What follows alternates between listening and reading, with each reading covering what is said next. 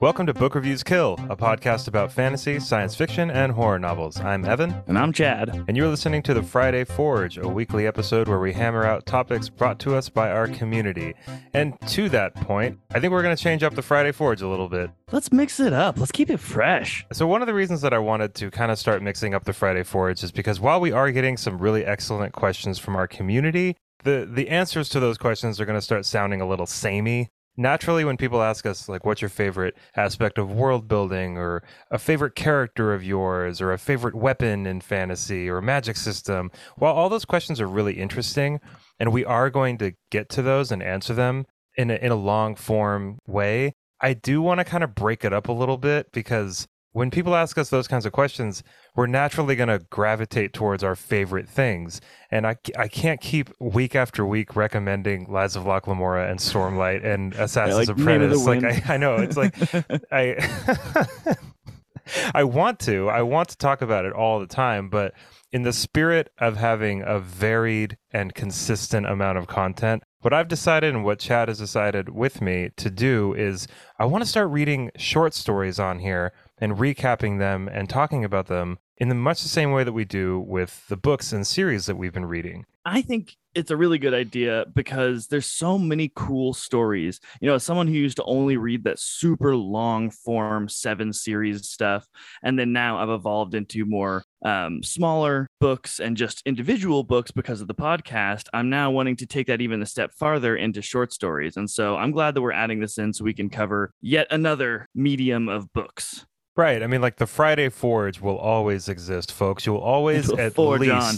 at least, you will always get two episodes from Book Reviews Kill. You'll get the Monday Morning Minute on Mondays and the Friday Forge on Fridays. Uh, we've got author interviews coming up that we haven't even told any of you about. We've got book recaps to do. We need to get on the Hod King episode. really, thank you, everybody. By the way, for being really patient with us about that. That book is meaty. It is it really is. long. And it's so good it deserves to be read properly. Right. You know? Yeah. I mean, I could listen to it on audiobook at like two and a half speed or something, but I just, I need to soak up every single word of that book. I pulled it back to 1.5 just for that reason. But today, we're going to start our short story journey with one of my very favorite short stories. I've read this like three times. I think this is the fourth time I've read it, but it's Chad's first time. And that short story is The Jaunt by Stephen King. The Jaunt was first published in the Twilight Zone magazine in 1981 and then collected in King's 1985 collection, Skeleton Crew, which just so happens to be my favorite Stephen King short story collection. It also has The Raft, it's got The Mist, it's got Survivor Type. It is an amazing short story collection. But this particular story is my favorite. I think it's his most creative, and it's like science fiction, kind of science horror. Yeah, science horror, kind of like a not even like horror in the traditional sense, but more like mind bamboozlery. You know, like oh, it just makes you shudder. It hurts. the first time I ever read this, I found it. Someone linked it on the horror lit subreddit, and it was like three in the morning. And you know, we just talked about on that last episode where now and then you kind of find yourself going down horror holes way too late at night. And it just so happened that I started reading the Jaunt and all the comments on this Reddit thread were people agreeing this is probably the scariest thing he's ever written. This is probably this is at least the thing that I've come back to the most and thought about the most, and it's kept me up at night. And it's funny because there's no blood. There's no well, I mean, actually, there's a little bit of blood, uh, a little bit. but yeah, there's one, the very, one. very at the very, very end. Um, but what I mean is like there's no monsters, there's no ghosts, there's no. It's just this thought. It's like a thought experiment the longest thought experiment ever. well said. It is the longest thought experiment ever. Kind of worms into your brain and just I was uh, driving around earlier and and listening to it while I was running some errands and I just like sat into a parking lot for a minute when I figured out what the story was about and was just like like heavy. Really heavy. Thought about that for a minute. But we'll go on talking about this obviously, but first, I want to do just like we do with our book recaps.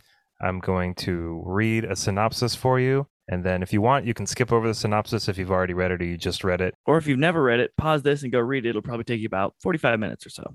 Ah, it took me like 20. It's, it's not yeah, super well, long. trying to normalize it. right. You know, it'll take you 45. yeah. You'll be happy when it takes you 30 minutes. But the cool thing about the short stories is that you can, yeah, if you're listening in, um, you can read it pretty quickly and then listen to the episode. Um, but if you really don't want to read it, I'll sum it up for you right here. Perfect. The story begins in the distant future when humans have developed a form of teleportation called the Jaunt.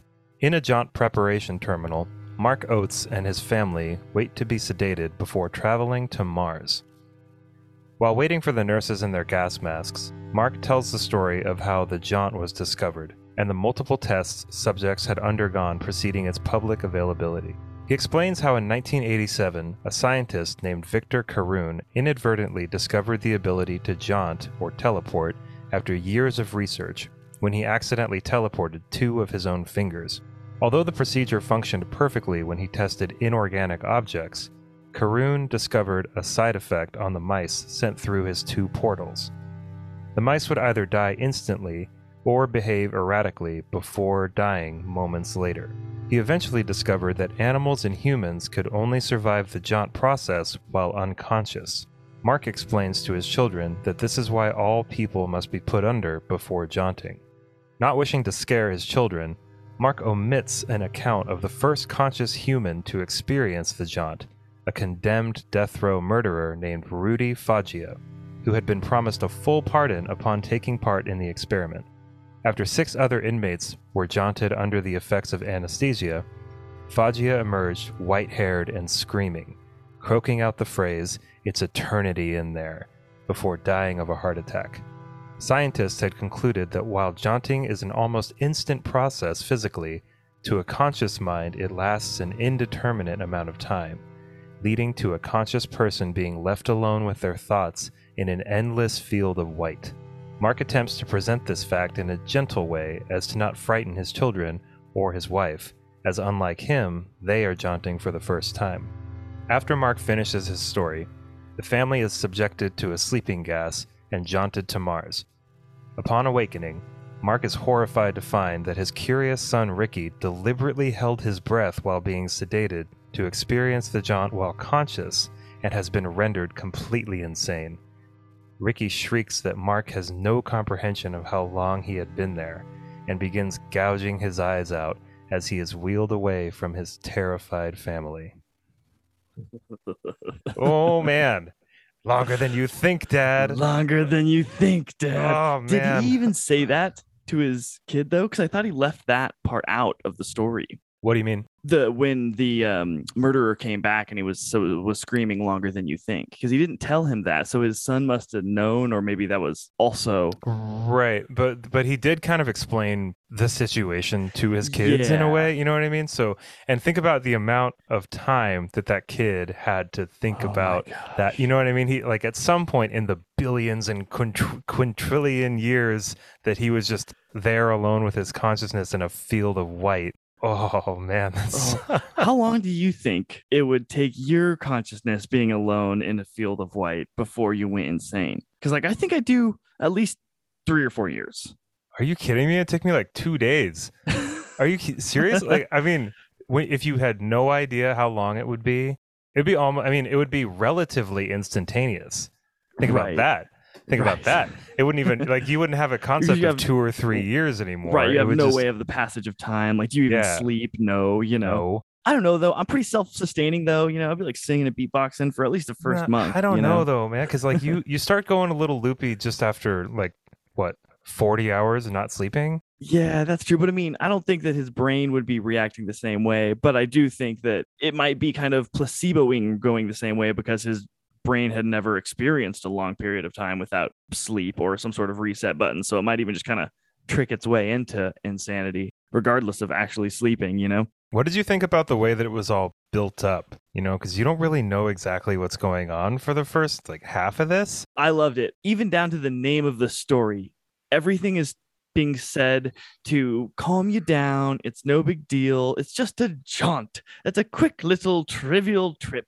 He's explaining it exactly that theme and way to his kids and uh, you know leaving out kind of the gruesome parts of the story though i'm glad that we're privy to like his inner thoughts so we can kind of get the uh, the whole story i also liked how when he's telling the story of the guy who made it, it would jump in and be like, so, and then he boom, and he would jump over to the person back in time. It would kind of expound upon it because that's that would be really difficult to write a story. I think where that's really detailed, where you stay with the storyteller and you don't actually go back in time, you know. And and I think it would be a hard and kind of annoying to read. Oh, that's how um, Empire of the Vampire is written. Like The it's literally thing? like every single quotation has like the single quote mark and then the Oh, double quote. wow. Yeah, I know. I remember like I was like Like, 20 why are there pages into it. Right, I was like 20 pages into it, and I was just like, "Are are you serious, Jay Kristoff?" And that's that's how um, I think Interview with the Vampire is like that as well. Yeah, I um, I read I've- it a long time ago. Yeah, Interview with the Vampire is so wild. There's like whole pages where there's no paragraph breaks because he's just talking. Oh my it's, gosh. it's pretty ridiculous. but yeah, um, I liked dipping in and out of Carune's story like that. Mhm. I, I mean, one of the things that I really loved is uh, how King had this kind of thing that was always approaching the family. It was these nurses with these gas masks. So from the very beginning, they're they're always coming straight toward them. It literally is creeping dread.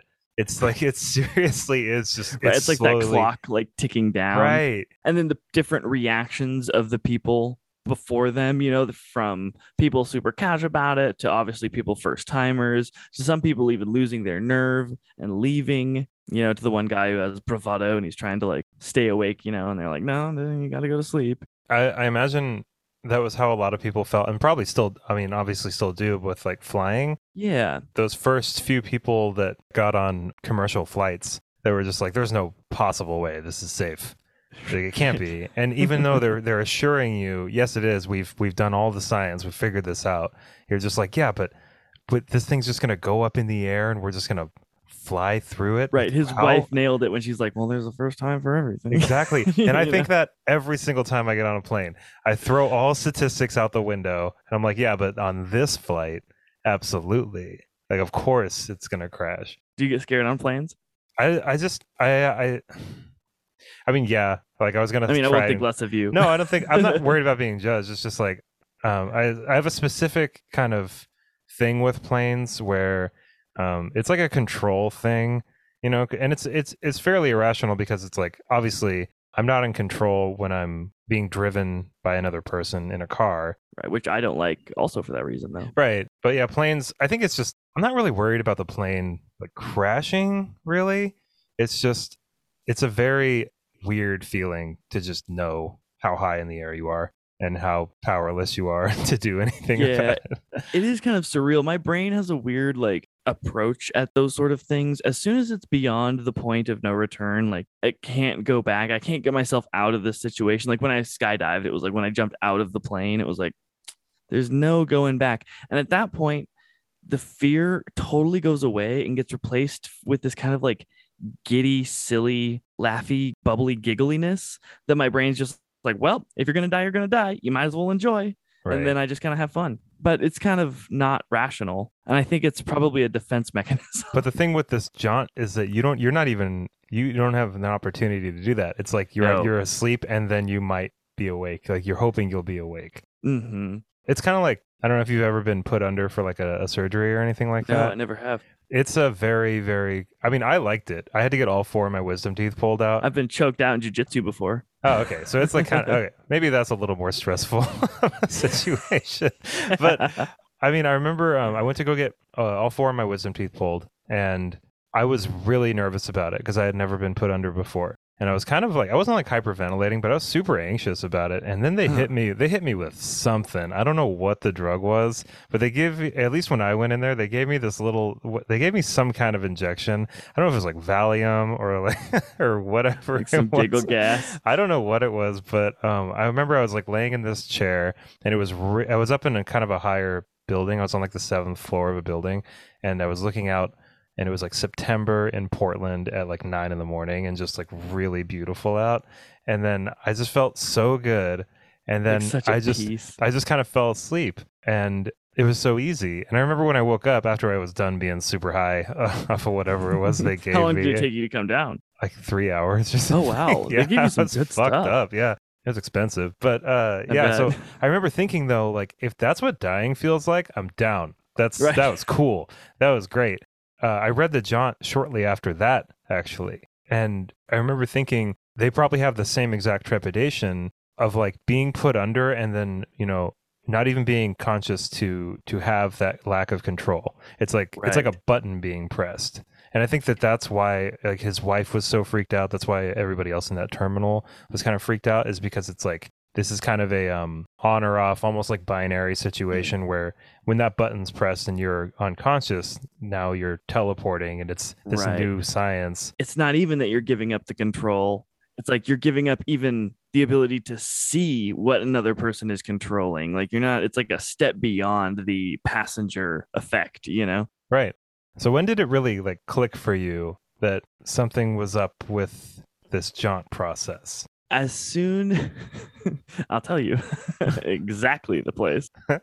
He's like, as I said, there was a slight problem, and then I'm pretty sure he doesn't say to this to, his kids, it's in his brain, but he's like, as I said, there was a slight problem, referencing the mice going through. And he says then after in his brain, yes, horror, lunacy, death. How's that for a slight problem, kids? and he like chuckles. in his and it's right after he was like, okay, I need to be careful so I don't scare the kids. Slight problem. Yes, horror, lunacy, death. Something's gonna happen that's like that.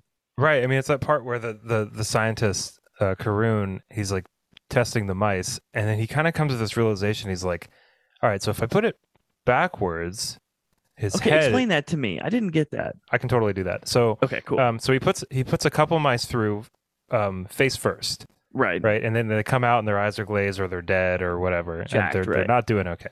Um, and then he puts a, mi- a mouse through the like ass end first, hmm right. So his head is still poking out of that initial portal. His head hasn't gone through that portal yet.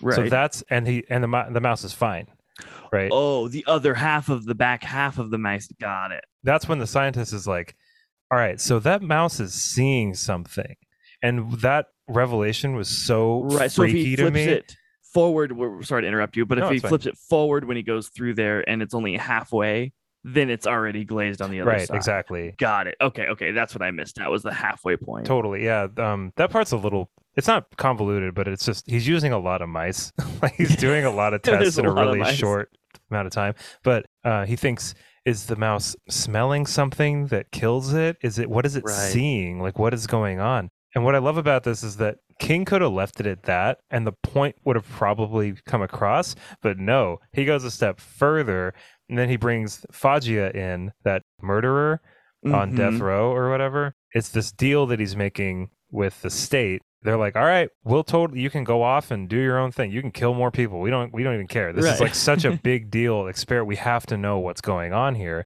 I love when he's like, "I want a chicken dinner when I'm done with this," and then he goes through. And he's all white haired and screaming and stuff. And then Right. there's that line that says he didn't get his chicken dinner. it's like so I know there's certain little lines of funniness. Like there's another one when he hops in the he's getting picked up by some kid and the kid's like, What's in the bag? And he's like, A bunch of dead mice. And then like he picks someone else up and he's like and he he said something different. He said like leftovers or something when the next person asked. I yeah, forget what like, it was. eventually exactly. somebody else picked him up, like right after he says Yeah. a bunch of dead mice. Yeah.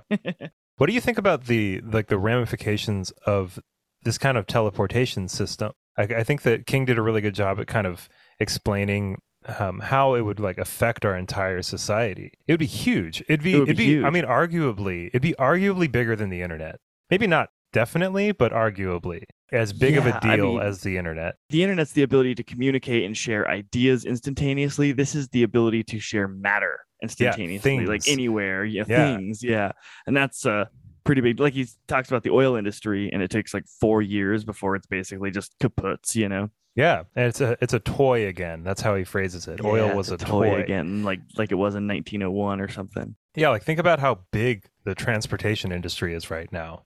It's ridiculous. It's ridiculous. if you just look at planes, like I've been on a lot of planes in my life, the whole infrastructure of just planes is outrageous. It's outra- it's it's just ridiculous how much of a, of a gigantic business that is.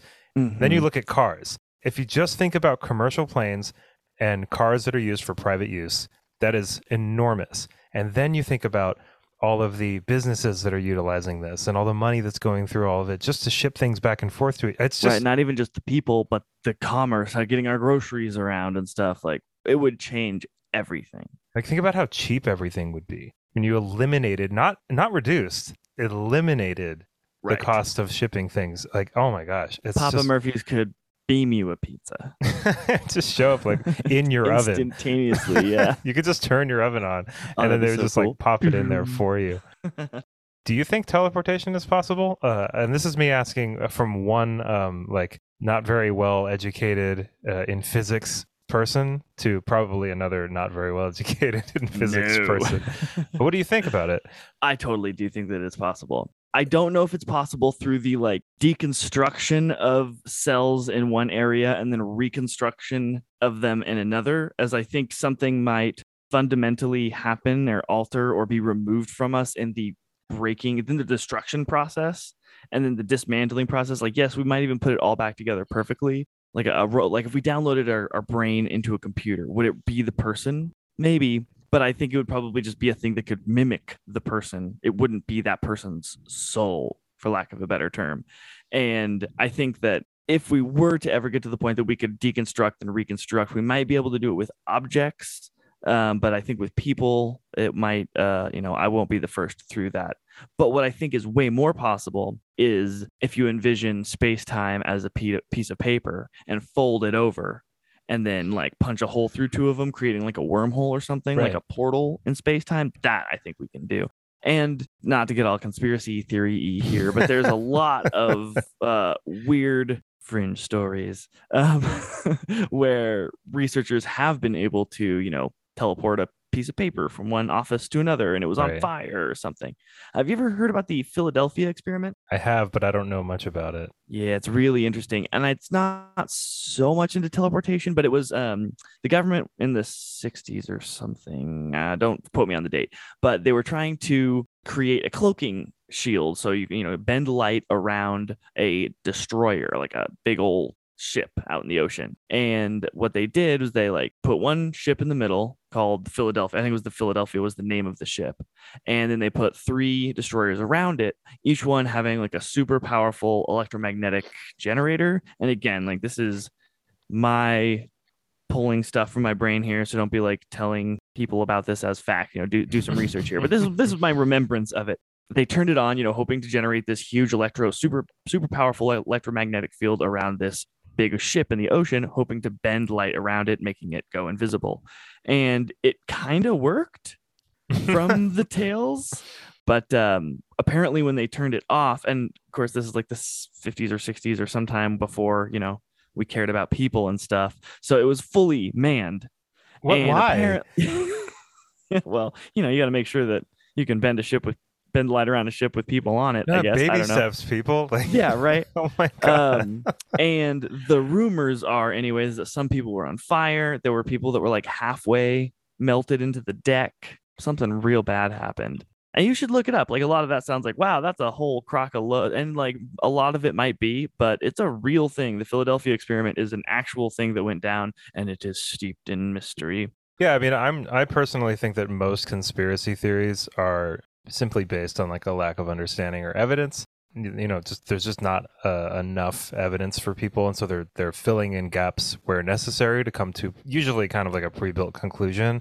But that being said, there's probably some really weird shit that the government has done that we have no idea about. That you know, and I wouldn't be surprised. I'd be I'd be um, disgusted, kind of, but I wouldn't be surprised to hear that something like that was actually true. I mean, especially if you consider the benefit to risk analysis with that kind of experiment, right? So it's like it's kind of like in this in this short story, they're willing to basically turn this person into a, an insane person to get the, this result to Right. perform this science experiment because knowing what's going on in that is way more important than that one convict's life in Totally. And story. especially in their situation, because they were seemed to kind of be have a, like a world ending, you know, their um, people weren't having cars. They, you People know, were dying because it was too cold to power their houses and stuff. Yeah, he had to have like computer time, you know, all sorts of like he was getting like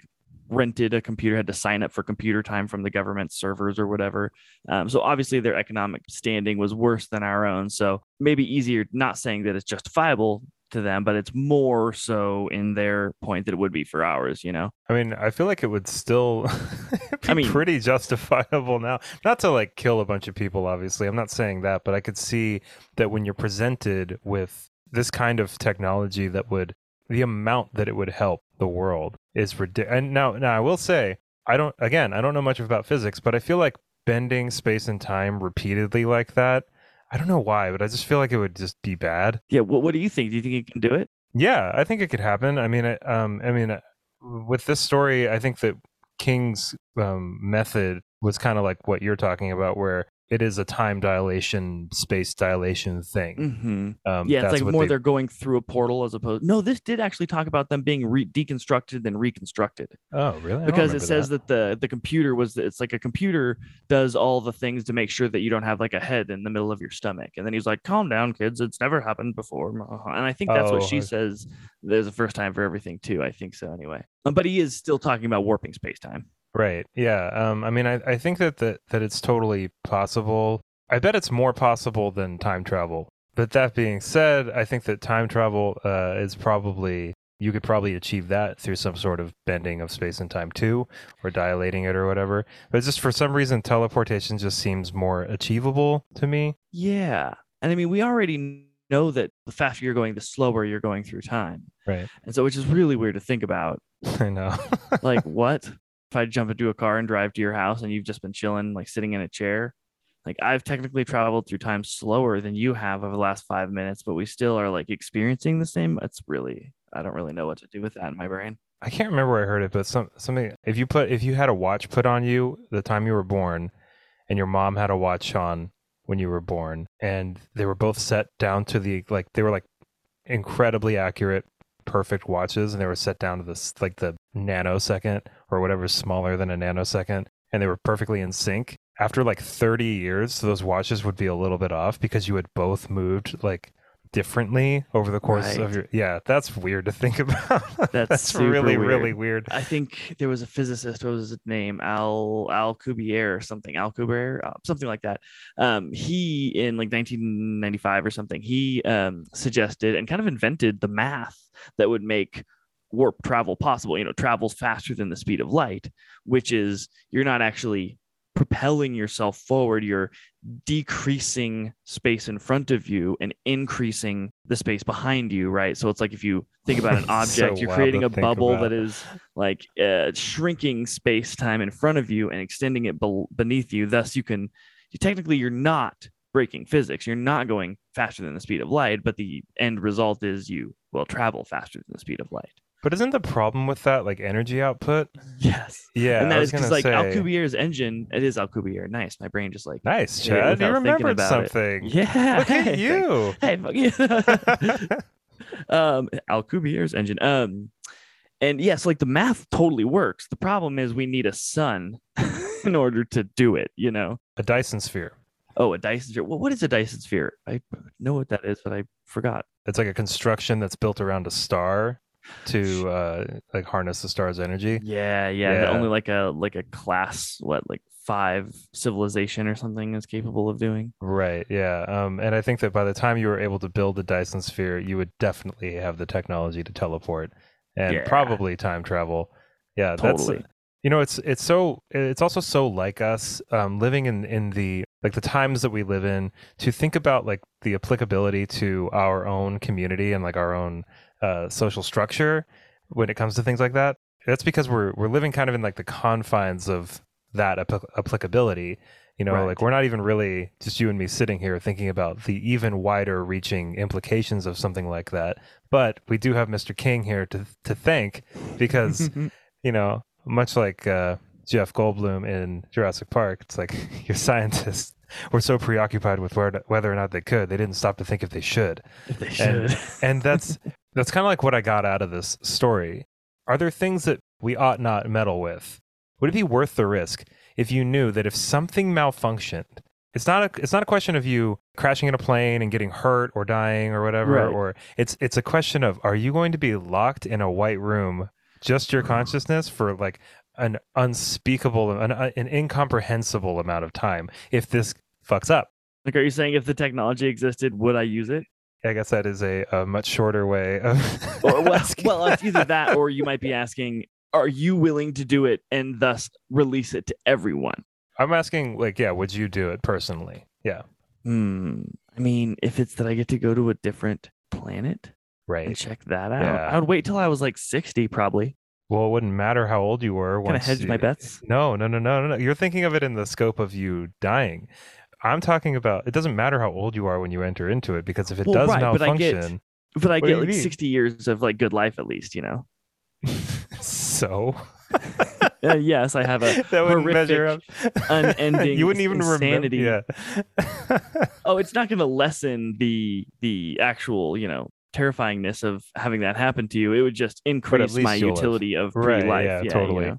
I don't think I'd do it, honestly. Like if I was king of the the universe, I'd be like, "All right, cool. We can use this for uh, transporting stuff. That's totally cool. You know, we can totally do that. Um, no big deal. It'll help our entire economy. We'll flourish. It'll be awesome. We'll be thriving if that happened. But we're not we're not teleporting anybody. Now, let's say there was someone who volunteered, but you get the ultimate say so as to whether or not it happens. So you get to sleep with that decision for the rest of your life. Yeah, I don't think I'd be able to handle but they volunteered. But then, I mean, that's kind of like asking somebody, like, "Hey, you invented the airplane. How do you sleep at night?" Now, you know, knowing that like thousands of people have died in airplane crashes. It's like, yeah, but that's the question. Like, is it is it worth? I mean, I think um, King did a really good job at, at kind of illustrating how it would be used for evil, so to speak. It's like uh, there were Right, like mob bosses that were you're right, and then that one guy who locked his wife in there and didn't have a destination, Oh which she got the worst out of anybody because at least other people got yeah. to come back. She's still out there. For yeah, forever. I kind of thought that he was going to come back with her brain, maybe. Whoa, really? When- yeah. Ricky? When I heard that, I was like, yeah, I was like, oh, I didn't know who it was, but I was like, maybe one of them is going to come back with her brain because she's still out there. Also, why does that button even exist? Like, yeah, you get the null button and it uh, removed every destination. It's like, come on, you got to have like a failsafe built in there. So it's like, you don't nudge the wrong button and it's like, ah, you're stuck in the infinite white fizzy TV of nothing forever.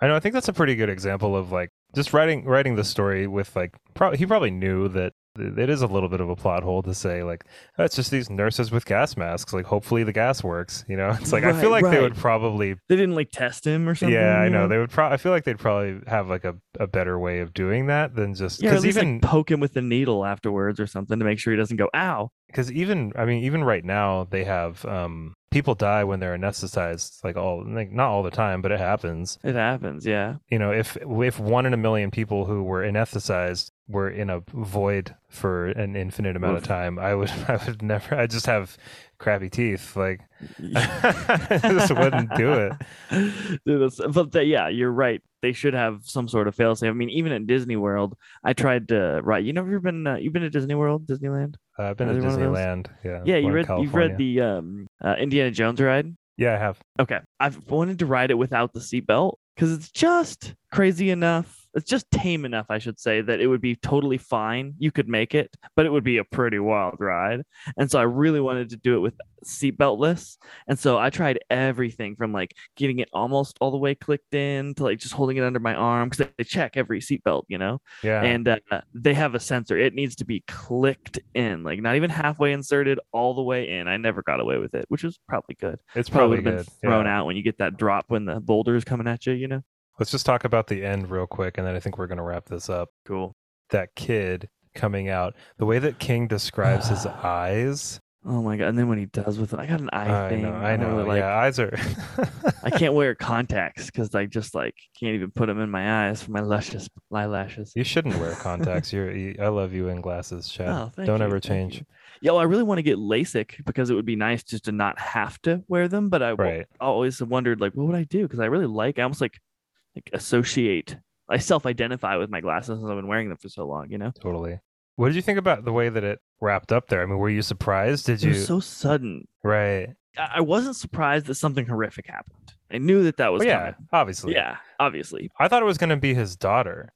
Me too. He gives you a red herring like earlier in the story because he says he's he's not as worried about Ricky. It's like a one line kind of thing. But he should. The very fact that he, or the very reason behind him not being worried, was the very reason that he should have been worried. Was because he's more of a daredevil. He does. He's not scared. Oh yeah. Oh, I didn't even think about that. Wow. Because he says, uh, what does he say when he comes out? You know, he he was not very familiar with fear until now.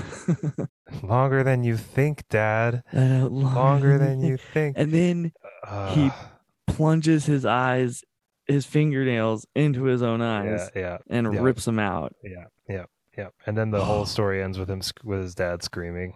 like, Yeah, fuck. It's mm. so gnarly.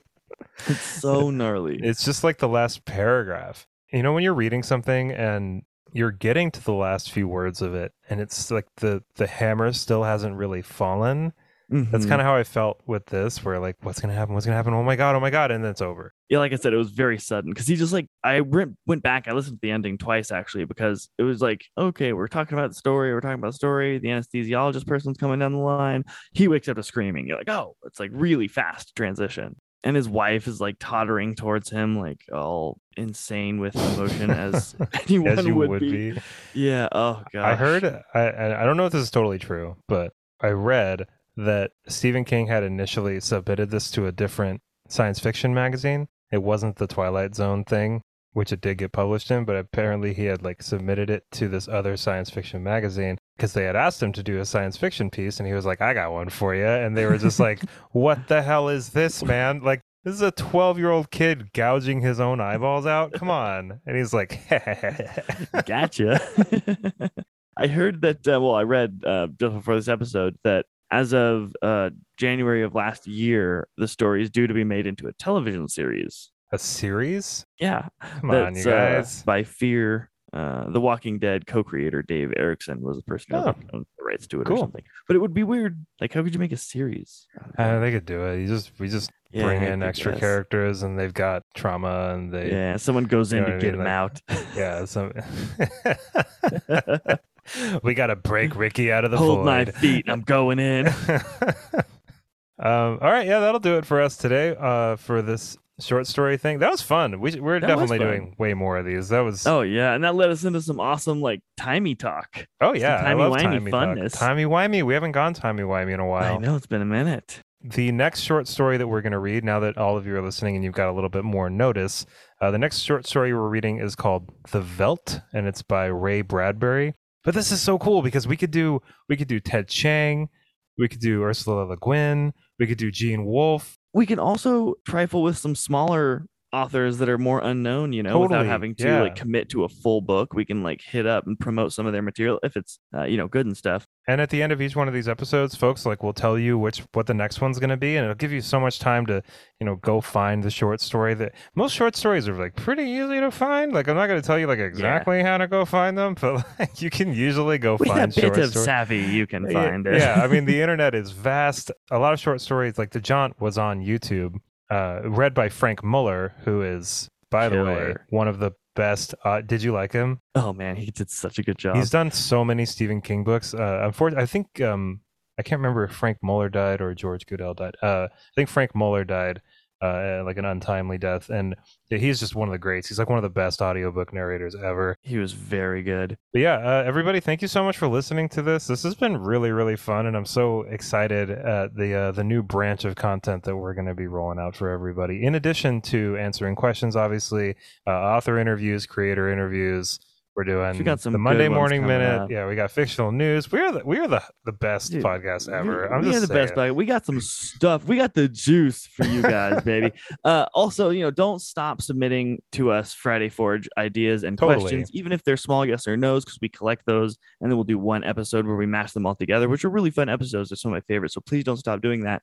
But in addition, submit if you want us to uh, talk about any short stories in the Friday Forge channel in our Discord. Feel free to hop on in there and uh, throw down some some of your favorite short stories, or just mail us a book of of short stories. We'd love that too. That's cool too. I mean, there's there's a lot of really good connections. I can already uh, collections. I mean, I could I can already think of so many that I want. I know. I remember that one uh, Friday Forge episode. Someone asked for some collections. You're like, "Well, I don't really know very many," and then you like eight later. like, well, there's this one, and of course, can't not go Ah, with this man. one. And This is Ah, so cool. I'm I, This am like such a good so legitimately excited to do this because there's just, I I I love recapping these books with you, but they take forever. they take so such a long, commitment. and and I don't mind the commitment at all, and I want to keep doing it, obviously. But if we're doing short stories and read-alongs, that's that's what that was the Dude, missing an piece in this podcast.